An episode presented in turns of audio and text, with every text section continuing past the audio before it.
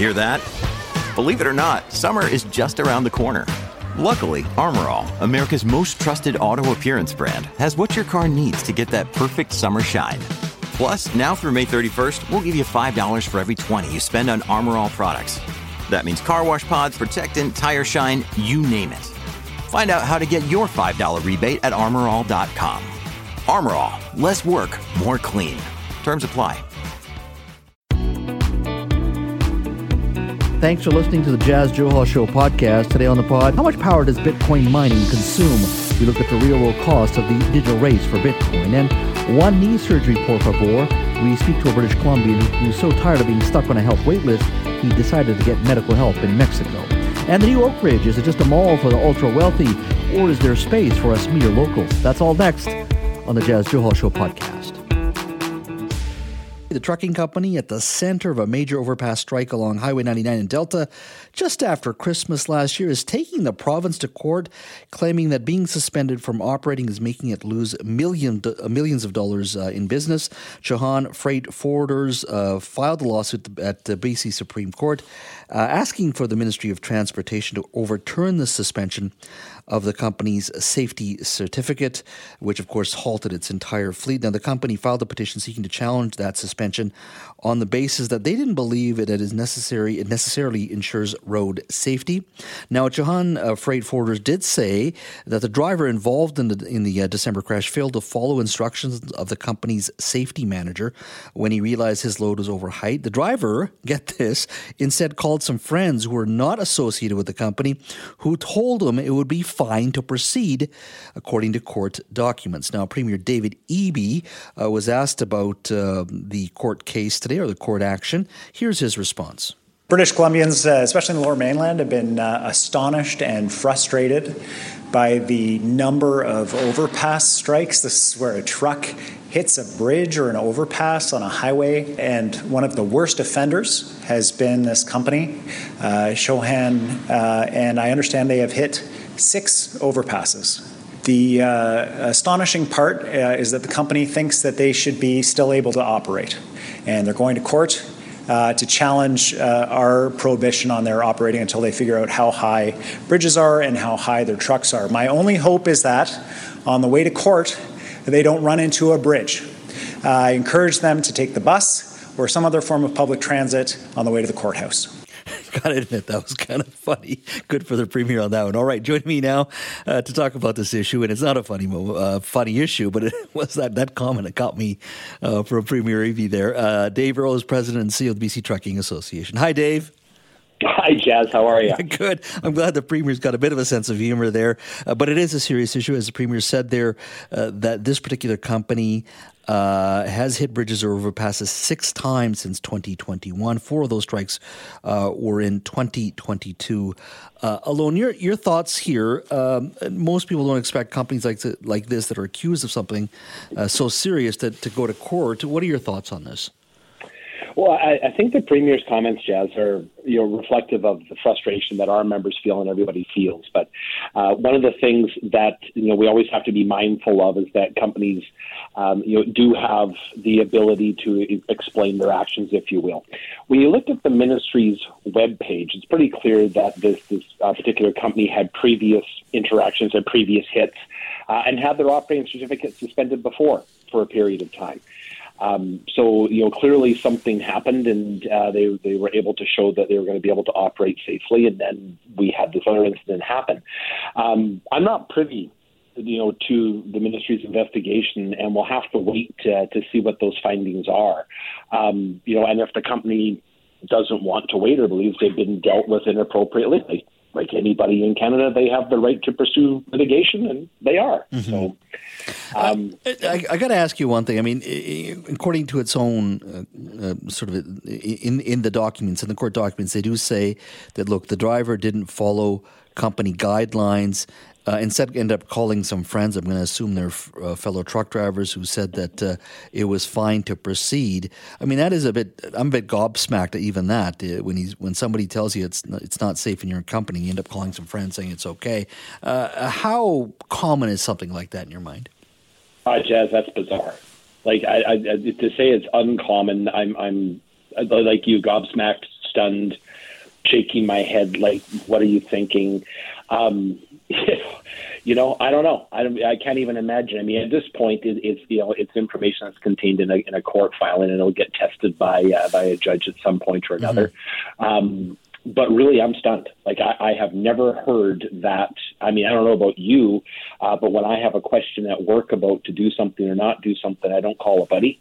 Yeah. Um, you know that's just bizarre. And this look, this will be tested in court, uh, and the conversation will occur there, uh, uh, and that's fine. But when I also uh, read that, just just that comment alone, I think back to what our listeners uh, have been saying, and they're like, "This is all driver specific. You can have all the safety regulations you want." But it comes down to drivers, and one could argue with what our listeners have been saying. This sort of points to, mm-hmm. once again, it's a driver issue, and it may not necessarily be even a company company safety mm-hmm. regulations or not, just the driver mm-hmm. not doing what was required. Oh, it, Jas, it could be. Like, I mean, let's be crystal clear we all are people who make our own decisions, whether or not I, I think it's bizarre or not. Maybe this is how that driver operated. Um, you know, I, I have no idea. I said we'll figure that out, but it speaks again to that larger issue. You know, what are we doing about it? And we're doing a lot. I mean, since we last spoke, and we've been working closely with the ministry and ICBC, and there's a whole bunch of initiatives and processes, and outreach programs, and education, and increased enforcement, and evaluations of training. All of this stuff is ongoing, and we'll be happy to report out as soon as we get a bit more of a cohesive framework around it. But there's a lot of work going to get at that very issue. Mm-hmm. So, you know, there's a whole bunch of points along the line. Um, you know, where things have happened. It begins with the customer and it ends with the with the driver. Yeah. And you know, we need to get better at it. Now, the, the lawyers for the Chauhan uh, group says that the group Chauhan Group Limited has a family connection with the company in BC, but they're separate legal entities. You and I taught, uh, um, uh, we talked about this. Sometimes there may be one overarching or parent company, but they have mm-hmm. different legal entities in different provinces. And if you mm-hmm. if you ban one in, in one province, doesn't mean the other one can't be running, or vice versa. Um, is this still? You touched on this a little bit. I mean, is this something that's still going to have to be dealt with by the federal government in regards to, you know, I know we banned one Armavir company, but the other six are still running. Uh, do we need a national conversation about maybe all six of them should be suspended temporarily? Well, that that conversation is live and underway. Um, Minister Fleming wrote to his uh, his federal his other provincial and federal counterpart um, about three weeks ago, almost a month ago now, and we've stepped in as much as we can in supporting it, as is our federal entity uh, within the industry, saying we have to do better. Um, can we get to completely where we would like to be? Um, I don't know. That's a question for constitutional lawyers, but I know we could do better. Mm-hmm. And that's what this minister and, and, we are very much focused on is uh, is making sure that we, we have a better conversation and better tools to address this.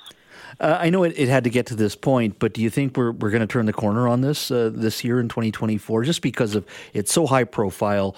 The mm-hmm. penalties are, are a lot higher. The uh, attention is significant uh, from whether the media mm-hmm. or the public or from elected officials. Do you think we'll turn the corner in 2024 on this issue?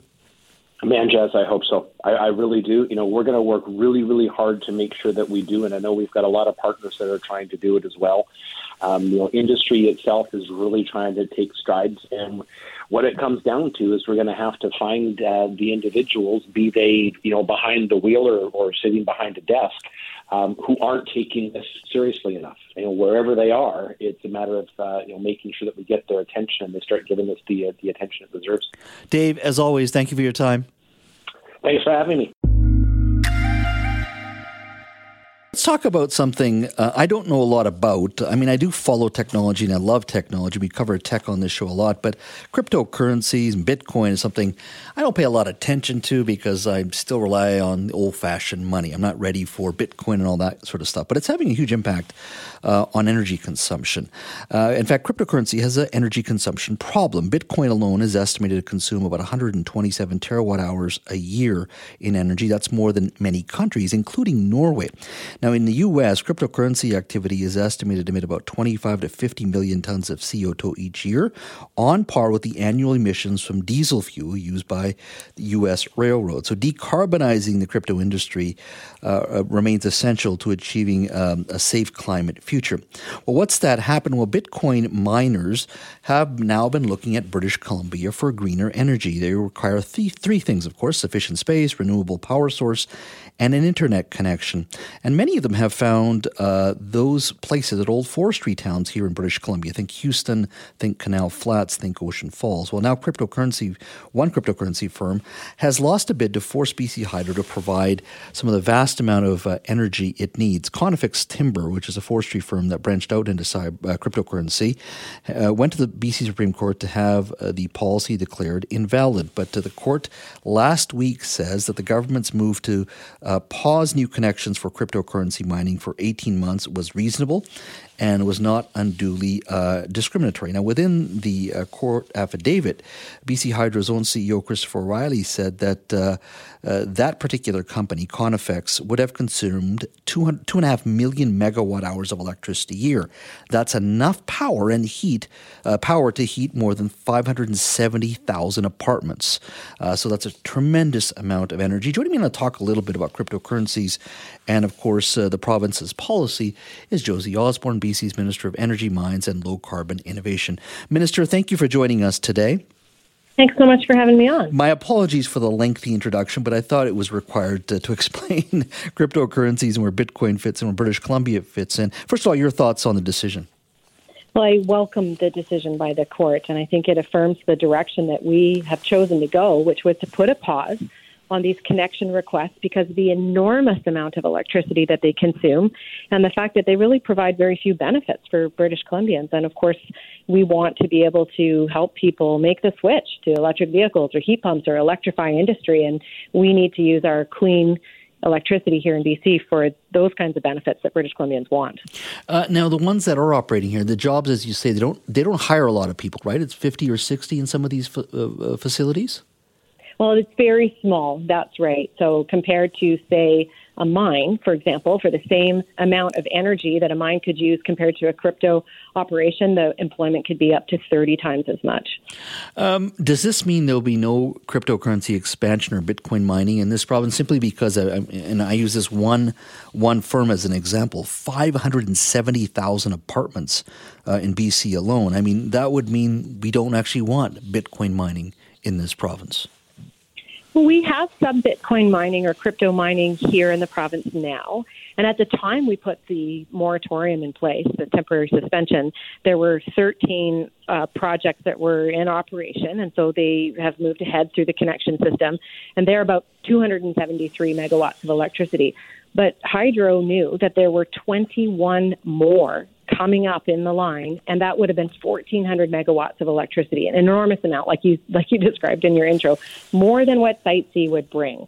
So that's why that's why it was so important to put this pause on. As to what it's going to look like going forward, we're doing that work right now to develop a permanent framework. So we've been consulting with industry, uh, working with First Nations, listening to communities and other stakeholders that have spoken up and uh, you know, we have a, put an 18 month pause on, and so you know this spring we should be coming forward with the with the next decisions. I just look at uh, you know your your clean energy plan as a province, as a government.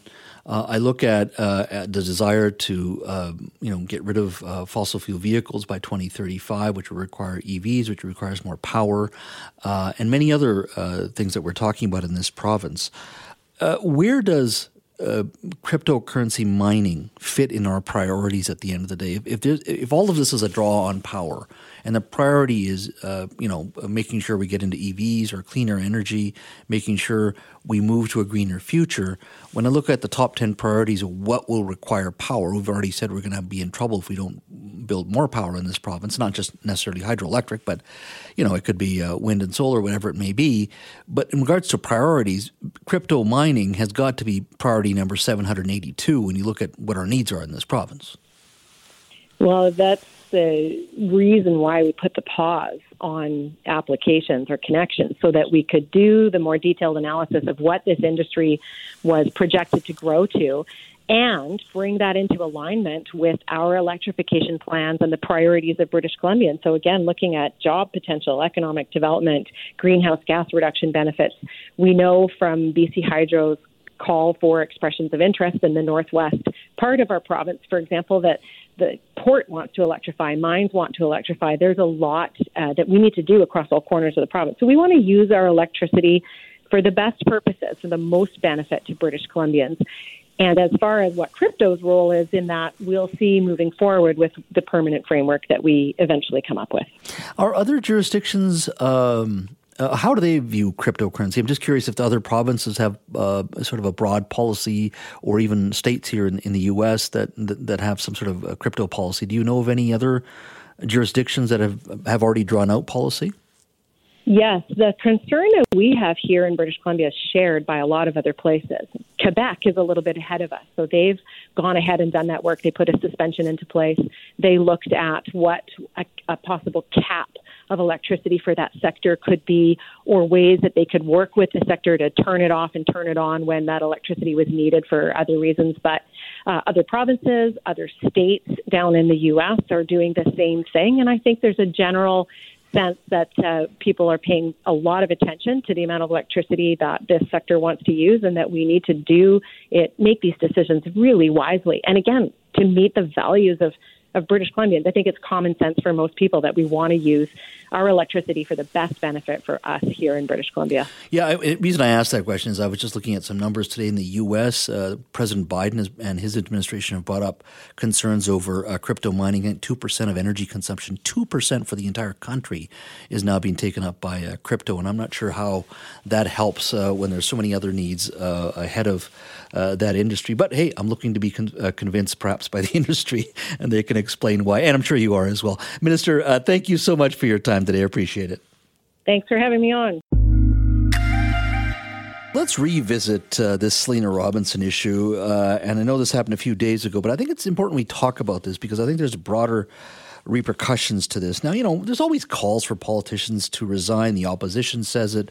There's always some special interest group. Uh, and today, in an era of outrage politics, it's it's a regular occurrence. But rarely do politicians resign. Uh, but in this case, uh, with uh, our post-secondary minister Selina Robinson, it happened relatively quickly, all based, of course, on a Zoom call she was on with the B'nai B'rith Association, where she referred to a piece of land as a crappy piece of land in regards to uh, Israel and the lack, implying basically there was a lack of resources. Uh, Ms. Robinson, of course, apologized and agreed to take um, anti Islamophobia training as well. Uh, but there are many calling for her uh, resignation, including a dozen BC mosques and Islamic associations, along with many left wing groups. Even uh, NDP leader Jagmeet Singh called her comments offensive and irresponsible. I don't think there's much love lost between the BC NDP and the federal NDP. Uh, Premier David Eby was asked about this, of course, and here are his comments on uh, his his thoughts in regards to how the Jewish community felt about Ms. Robinson's removal. Right now in our province, uh, it is a profoundly sensitive time for so many people. Um, we have uh, uh, war in the Middle East. Uh, we have war in Europe. Uh, we have uh, a growth in racism and discrimination. We have politicians internationally and domestically seeking to drive divisions between us, uh, to focus on uh, what our differences are rather than what brings us together. This is a direct threat to British Columbia and what makes us successful. Now, Mr. Eby did defend his minister for many days, but uh, it was an abrupt change, and by 1.30 the other day, uh, Ms. Uh, Robinson was gone. Vaughn Palmer was on with uh, my colleague Simi Sara this morning, uh, and take a listen to how he describes the timeline in regards to uh, Ms. Robinson's departure. When the premier was asked Simi what happened between Friday when he was standing behind her and Monday when he was dumping her, he said, well, you know, we realized that the work here to repair relations with the community was going to take a lot more of her time, and and she wouldn't be able to manage the ministry of uh, post-secondary education. So he's the one who said, he said it really is just a math problem. It's a time management problem. I mean, that's just BS to me. We know yeah. what happened here. Yeah. He chickened out because he had lost the support of a key community that he needs in an election year and because he'd had to cancel a fundraiser. And it was obvious to him the damage and the protests weren't going to go away, so he sacrificed a minister. Vaughn Palmer being Vaughn Palmer, but he's bang on there, folks, uh, as always. Uh, joining me now is Mary Polak, a strategic advisor for Maple Leaf Strategies. You also know she has held many portfolios in government, including the Minister of Environment, and she joins us now. Mary, thank you for your time today. Oh, thank you for having me, Jas. I know you came uh, out in defense of Selina Robinson when all this was uh, going on, uh, probably about a week ago. Uh, your thoughts on what's transpired?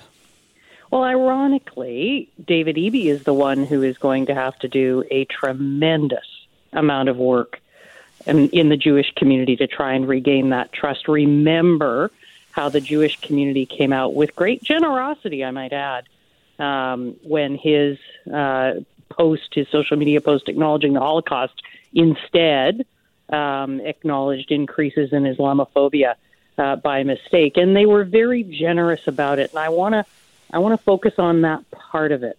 Uh, there's no question that some people were offended by what Ms. Robinson said. Um, I don't think any person in public life, as long as Selina has gotten through it without saying anything that they, uh, at least one or two things that they didn't wish they had back. But when we compare what typically has caused cabinet ministers to resign or be forced to resign is so far and away different from the level of commentary or, or mistake in her commentary uh, made by Ms. Robinson. It's it's absolutely chilling to think we've come to the point where what seems to be the criteria is not uh, some kind of objective measure of what it was you said, but how offended and which group were offended. Mm-hmm. Uh, that that is a disturbing and a chilling experience for anyone who's in public life to think how on earth how on earth do we engage in real authentic political discourse when that's the yardstick. Do you think this puts a chill, uh, further chill for elected officials? And what I mean by that is just, you know what, I'm just going to stick to my talking points. Uh, I'm just, or I'm just not going to make myself available to uh, broader discourse with community groups over Zoom, where you can be recorded. I mean, is, is this a further reminder to us why people, get, why politicians sometimes aren't as open as they need to be? Well, and I think especially in the age of social media, where uh, it's pretty difficult to tune out. Um, you have to, in a democracy, you have to be able to challenge ideas. Uh, my mother's old saying was uh, to be easy on people and hard on ideas. When you're hard on ideas, some people are going to feel offended. The fact that someone feels offended may mean you need to reach out to them may mean you need to do some work with them to build their trust or or build some understanding between you. But does offending someone mean you should be resigning your position? How do you get through a day in politics if you are truly engaged in political discourse? How do you get through a day without offending someone. And I, I just think that's that's the very worrying place that we've come to. Uh, I'm curious, but how much of this uh, falls on Ms. Robinson's shoulders because of the language she used? We are in the midst of a of a, very much a heightened conversation and debate around the Middle East. Uh, first of all, there was a terrorist attack, deep hurt and anger uh, among those of, of, obviously Israeli citizens, those of the Jewish faith, which uh, where Ms. Ms. Robinson comes from, a tremendous amount of anger. There is a broader conversation about the Middle East, the treatment of Palest- Palestinians uh, post World War II. That's a broader conversation uh, as well. But should she not have been much more careful with her words as well? Should she have been able to, should, should, she, should she not have recognized the moment as well and say, you know what, I'm going to be very careful here because I need to be, because I'm an elected official. I need to uh, speak for everyone. I shouldn't be using terms like uh, crappy piece of land. Well, uh, two points on that. Uh, one, she acknowledged that, right? I mm-hmm. mean, that was her apology too, uh, was that she shouldn't have used that language. And I think even most commentators, myself included, who, who side uh, with Selina in terms of the resignation, who side uh, with her on that, um, would also acknowledge that. But um, to equate what she has said, and, and I urge people to read, uh, there's ample um, access to it on social media, read uh, what it is she said at that panel. She was discussing the history of Jews around the world, the history of uh, Holocaust and how so many people aren't aware of it, and how people are not aware of how the Jewish state was founded, uh, and how that came about. And so I think we can understand where she was going with it. Did she say it in a way that could be found offensive? Absolutely. I agree with that. Mm-hmm. Um, but when you compare that to the kinds of other things that have been said by other politicians on this very same topic, and yet she's the one who's out of cabinet, uh, that just seems like a, a great big uh, gap, a chasm um, between what's happened to her versus what's happened to those who have literally uh, been out with groups inciting violence, and yet they remain in their positions. Let's look at crass politics for a second. You're the Premier of British Columbia. This t- continues to grow. You have a sizable Muslim population uh, that uh, is banning your folks uh, from mosques and a variety of other Islamic associations and visiting. Number one, you have people showing up to your fundraisers and your caucus meetings, attracting media attention, disrupting some of these meetings, disrupting some of your fundraising activities, and you're mere weeks away from a throne speech, a budget, and eventually a narrative that you must write for this spring heading into an October election. Um, in many ways, one would argue just based on politics alone. Uh, Mr. Eby was backed into a corner and he couldn't do much more, and he had to do what was required here. And, and, and I hate to say it, but give the folks who wanted a resignation a resignation. Well, so there you've hit the nail on the head. Um, is that what we want? Is, is, that what we want? Do we want um, politicians, those leading us, those governing us, do we want them to be purely motivated um, by how this looks from a political standpoint? There was a time in our society when we highly valued political leaders who actually stood up to the mob, who actually said, No, I'm going to do what I think is right. And we know what he thought was right because he said it in the earlier days, right? Mm-hmm. Um, so before his big shift, um, so I guess that's our choice, right? Do we want people who are going to stand up um, and back their people when they've done the right thing? Because she apologized. She even agreed to go uh, to anti Islamophobia training. I mean, she did all you could possibly do. Um, and he didn't back her up. Well, yeah, I mean, so I, there is that is that where we want to be? Yeah, no, you raise a good point. We know she's not a racist. We know she doesn't uh, yeah. have ill will toward, towards those of the Muslim faith, but words didn't come out the way they should have. And, uh, and I think you raise a very good point. As always, Mary, thank you so much for your time. You're very welcome. Thanks, Jas. Uh, joining me now is our show contributor Geri Mayer-Judson. How you doing? Oh, not so bad, thanks. How are you? I'm doing well. Uh, day three of the Selina Robinson saga. Oh yeah, and uh, I was actually looking forward to this segment today with you. Mm-hmm. Uh, not that we cover shopping malls very often, um, but I think this is important. I mean, I don't live at Oakridge. I, have never lived at by Oakridge, but Oakridge has um, a, a, lot of people have opinions on Oakridge. Uh, I still remember the old white spot there. I don't know if it's still coming back or if it's there now, but this development at Oakridge, uh, Oakridge Park, I think they're calling it yes. now. It's just stupid. It's always just going to be Oakridge. No one's going to go Oakridge Park. Gonna, I'm going to Oakridge Park. I drove by it the other day and I was just in awe of um, the buildings and, and how massive it is. And to my understanding, there was an announcement today from Oakridge Park. Yes, from Oakridge Park. So we are announcing that I say we like I'm affiliated, yeah, but we we heard um, the kinds of retailers that will be at the the new improved Oakridge Park, okay. and I guess I guess I wasn't here actually yet when Oakridge Center was really was was a fully functional shopping center. Yeah. But I hear it, there was a conception that it was upscale as well. It had a Tiffany's anyway. It had a Harry Rosen anyway. Yeah. Um, but we're talking luxury, luxury now. We've got Louis Vuitton is going to get in there. Louis Vuitton. We're going to get Prada, Versace, Versace, sorry. There's oh, going to be God. a Miu Miu boutique. There's going to be an Alexander Wang boutique in there. And these are some of the first boutique locations for these two in Canada, I think, or at least Western Canada. So it's going to be this this shopping center, this sort of ex- experience is mm-hmm. going to be 20% devoted to luxury stores like that. So, uh, this segment we got played in with Kiss by Prince, and the first lyric in that song is You don't have to be rich, but you do a little bit to, uh, to engage with these retailers. Well, the, the site itself is 20, almost 29 acres.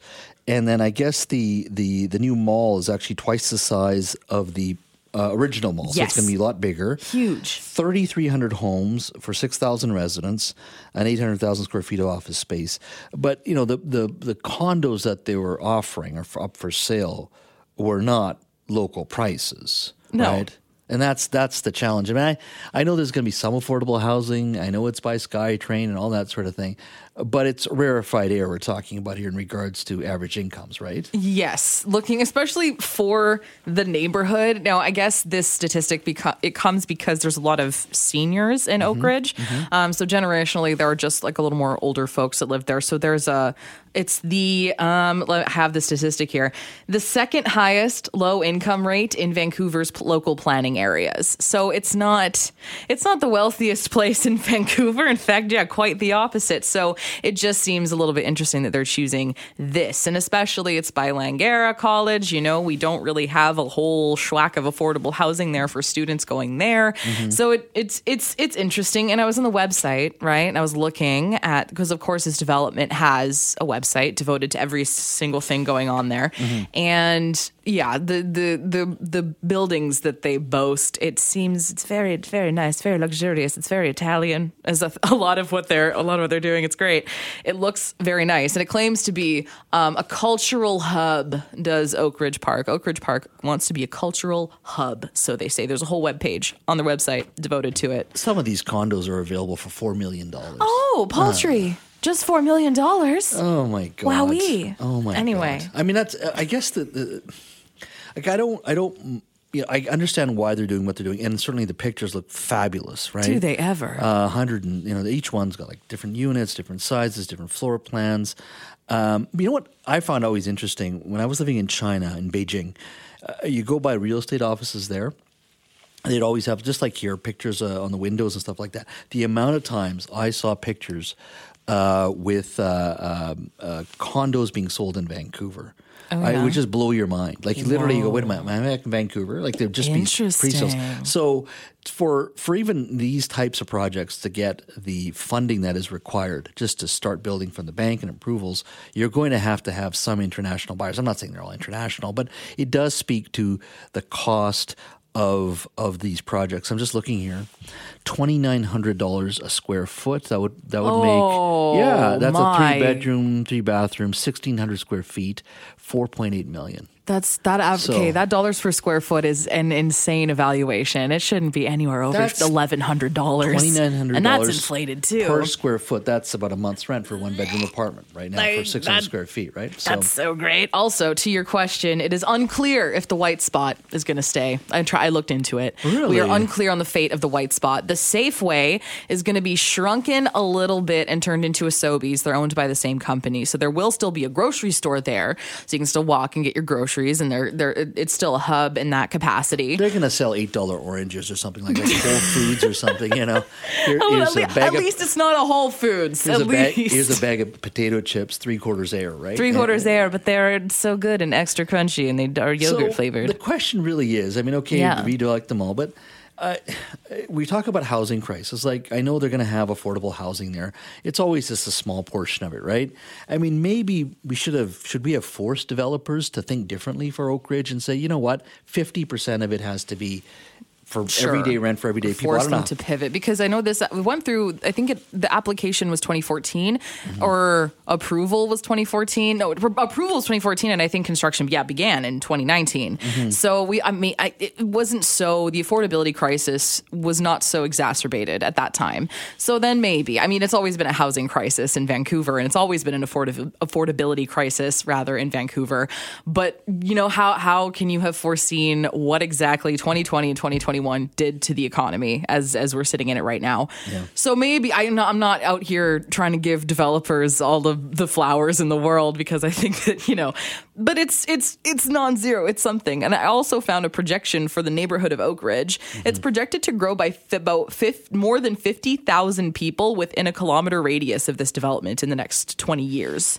so it's and it's only got 13 maybe 20,000 people in it right now. The condos you see along Cambie is number one, and then behind those condos you're going to see even more great more density. Right, that's coming. I love it. And they do have that. Sh- they, they're bringing in that um, food court as well, right? The Time Out yes, food court. that one's cool. I think it's a really cool idea considering that Metro Vancouver has really unreal and unique food. We have so many good chefs and so much diverse cuisine that like I'm I'm I'm for it. I think that's very cool. I enjoy it's sort it. of that's upscale um, food, court, right? fare, yeah, where there's actual chefs and these open kitchens, and you don't have to.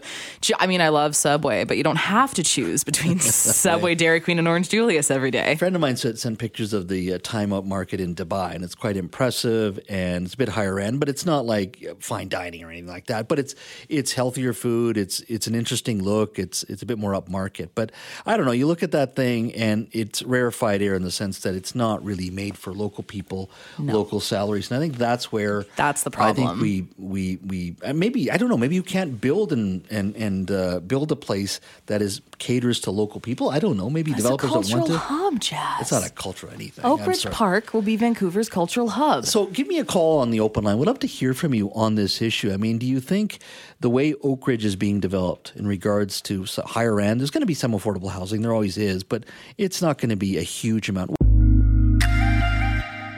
Bruce Gordon uh, is in Mexico with his wife, which uh, would be quite normal this time of the year for many Canadians. But Mr. Gordon isn't there for a vacation.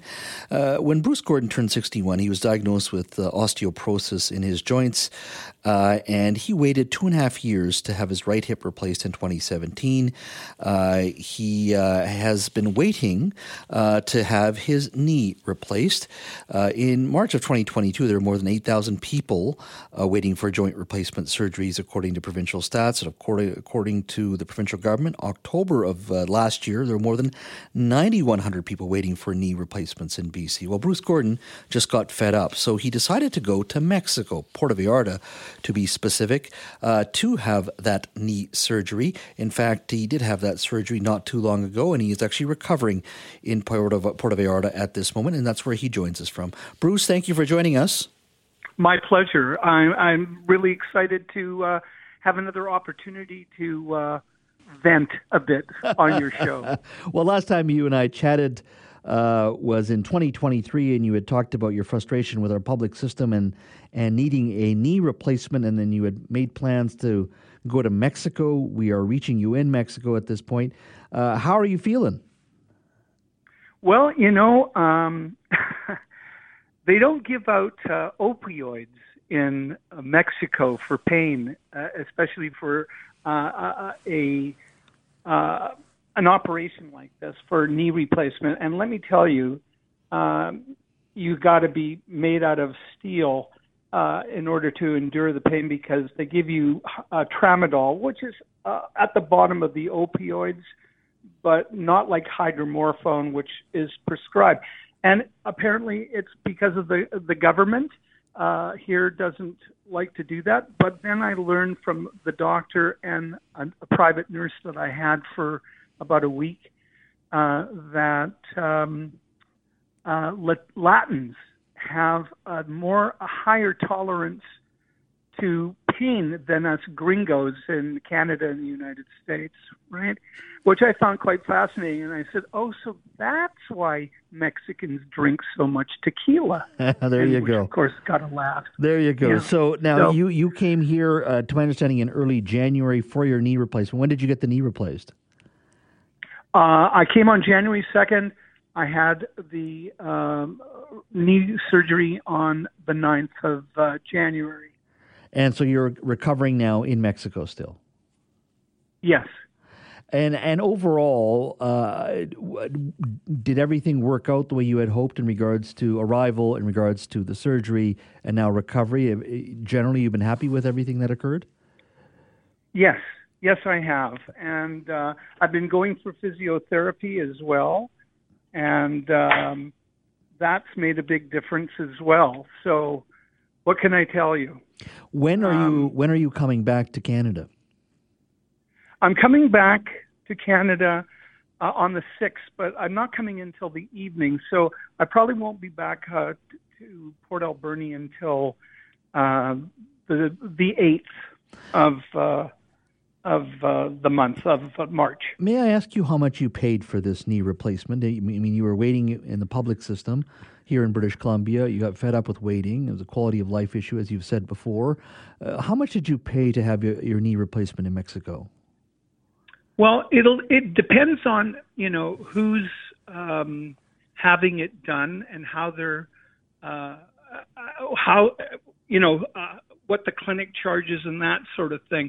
Uh, but ar- around we figured out just under twenty four thousand dollars. I had been told uh, uh, less than that before, but uh, there were other uh, incidents there that uh, uh, added up that. Uh, uh, to make it under $24,000, which is still much cheaper than to have it done in Canada.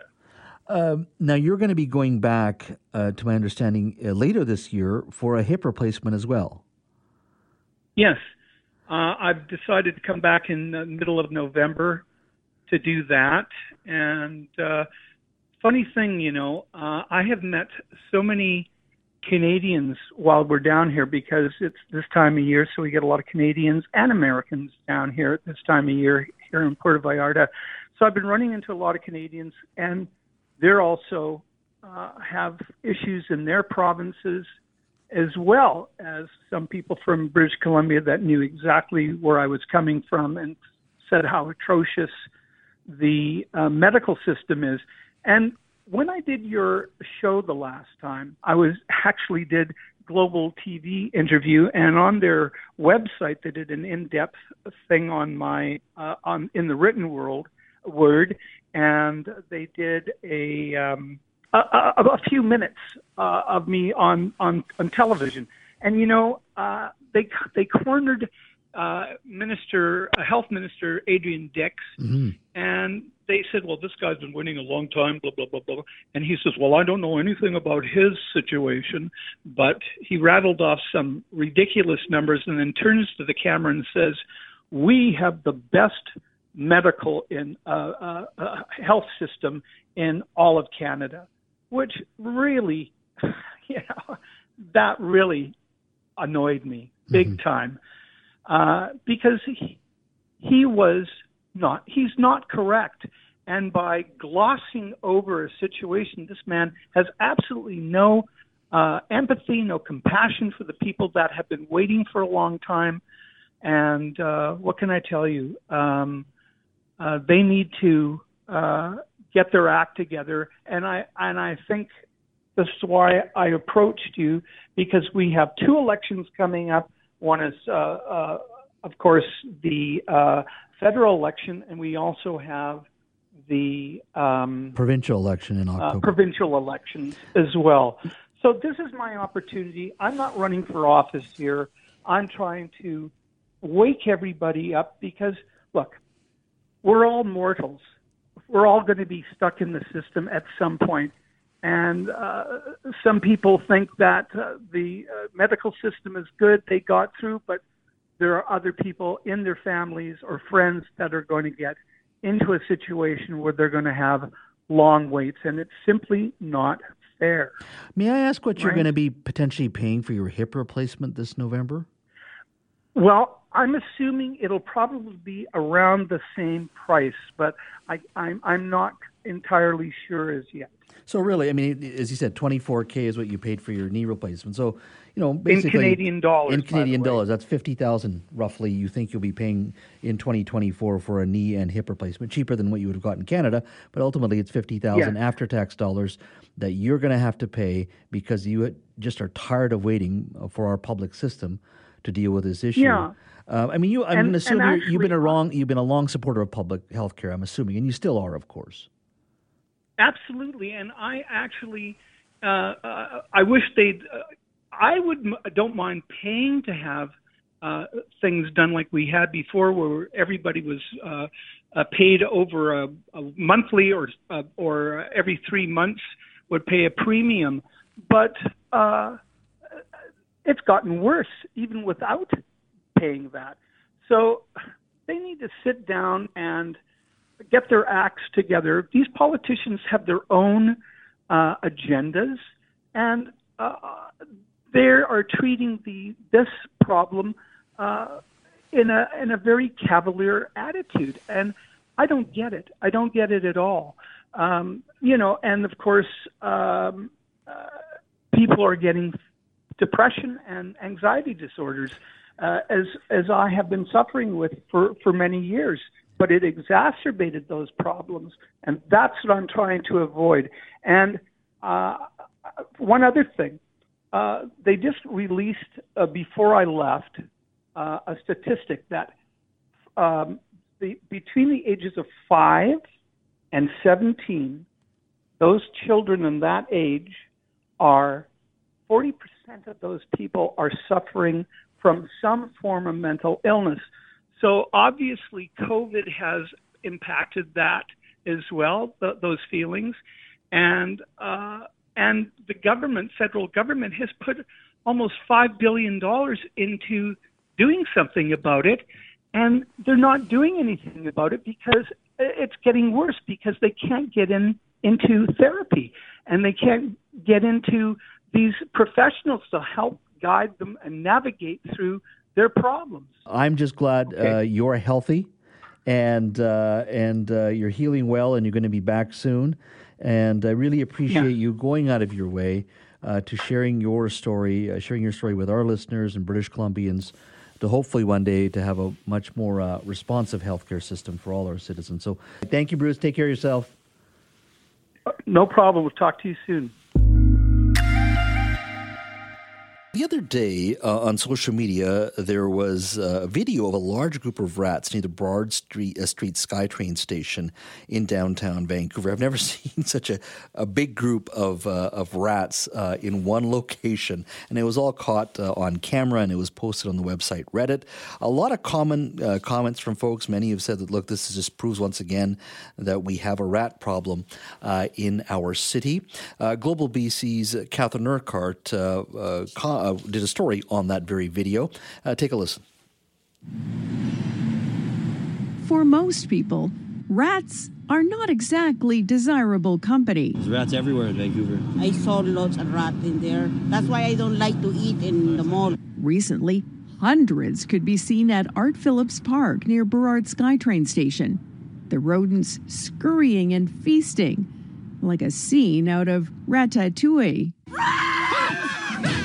That fear factor tends to be the case off screen as well. But even beyond disease risks, there can be other risks as well mental health risks from seeing rats, being afraid of rats. Their large numbers near SkyTrain are prompting questions Is the problem getting worse? And what is being done to manage the population? Rats are on an increase this year, definitely. We are seeing them more during the daytime. Now that we have the warmer weather, the ones outside are now going to be breeding year round as well. City of Vancouver says it received 1,174 rat reportings in 2023, a number it says is similar to 2022, adding, City staff closely monitor rat related calls, which are addressed on a case by case basis. As for the impact of provincial restrictions on second generation anticoagulant rodenticides, the city said, We have not seen an increase in rodent issues. Food is pretty much a guaranteed invitation to attract Remy and family, even if you're intending it to be for other animals you're also attracting mice and rats to those areas. And what happens is mice and rats like to nest close to their food source. So now we have nesting in those areas as well, and the rodent population will definitely grow. If you are hoping to keep rats away, cut back shrubs next to your home and make sure to close access points, sealing any that are larger than a quarter. Catherine Urquhart, Global News. There is no way those rats would have gotten into any space uh, as small as a quarter. Those no, are big rats. Rats are, well fed rats. They, uh, yeah, they can, they can. They're kind of like cats. They can kind of squish in anywhere they can get their little heads in. If we have one rat in this city, we have one too many, in my opinion. This is really? where I say, yeah, I'm not. A, I do not like rats. Period. Full stop. And uh, uh, I probably agree with a lot of folks. They probably think we have a rat problem in the city. We probably do. In this case, you know, it's at Burrard Street SkyTrain Station. There are food trucks there. People probably dumping food here and there as well. So it's a, probably a great place to feast. Great place to be a rat. But you're actually you're you're team rat. I'm kind of team rat. Like I will do a qualifier here. I understand that, you know, a rat in the wild. I understand that you lots of people don't like rats. I understand that rats like a lot of animals carry diseases. I get it. Rats do, birds do, raccoons do, wild animals have diseases and I get that it's fine. I think rats get a bad rap. I think that they were unfairly maligned in the medieval times for spreading the plague because humans had fleas too and uh, human to human transmission was more likely. Whatever. Why are you defending them? I think they're awesome. I think they're Really? cute. I and again, I'm from Alberta. This has to come up once a show. Is that I'm from Alberta, Yeah. and that is a rat-free province. We have no wild rats in Alberta. If they find a rat in the dump from that scurried on over from BC or Manitoba, Yeah. it is on site. They will exterminate the rat, and it makes the news. And it's a really big deal when there's a singular rat in Alberta. So maybe because rats were kept from me, I think that they're great. I actually, I when I went to the University of Calgary, I got to work with rats in a lab. We're mm-hmm. allowed science rats. So Yeah. I in my behavioral neuroscience class, Yeah. we got to go and work with rats and see how rats how their little brains work and got to like hold rats and put them in the pockets of our lab coats and stuff and raise up baby rats. So maybe I'm a little bit rat pilled as they say. I'm a little pro rat, but I do understand that it's unnerving to see a rat and I think that for folks who have like folks who live outside who have to live outdoors most of the year, like maybe folks in the downtown east side or just generally unhoused people, that I understand. I understand that rats are a legitimate risk to you and inhaling rat urine can make you sick and you can get all kinds of diseases from proximity to rats in that way. So I understand the mental physical impacts there, but I don't think the average human being is going to have a problematic rat run in unless the rats get like aggressive. They were just hanging out. There's so many of them. So many rats are that video. social. They have little family groups. They I love to hang know. out together. I remember once uh, when I was living in uh, traveling through Mumbai for a story, and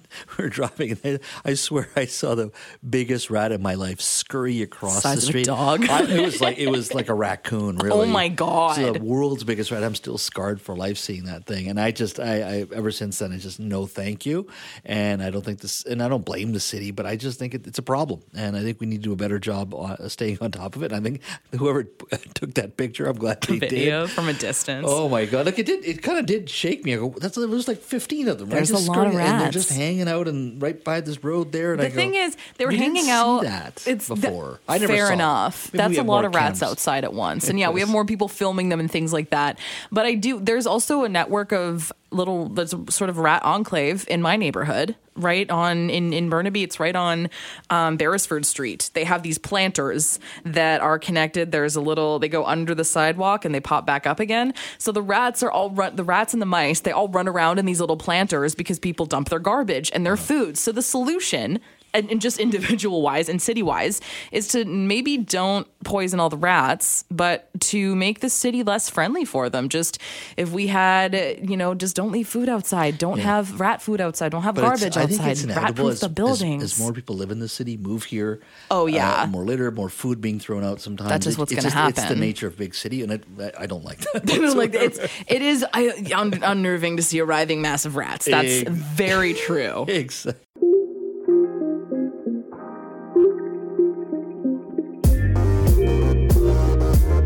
Thanks for listening to the Jas Johal Show podcast. Don't forget to subscribe to the show on Apple or Google Podcasts, Spotify, or wherever you get your podcasts. You can always listen to the Jas Johal Show live Monday to Friday from 3 to 6 p.m. on 980 CKNW and connect with me on Twitter at Jas Johal BC. Talk to you next time.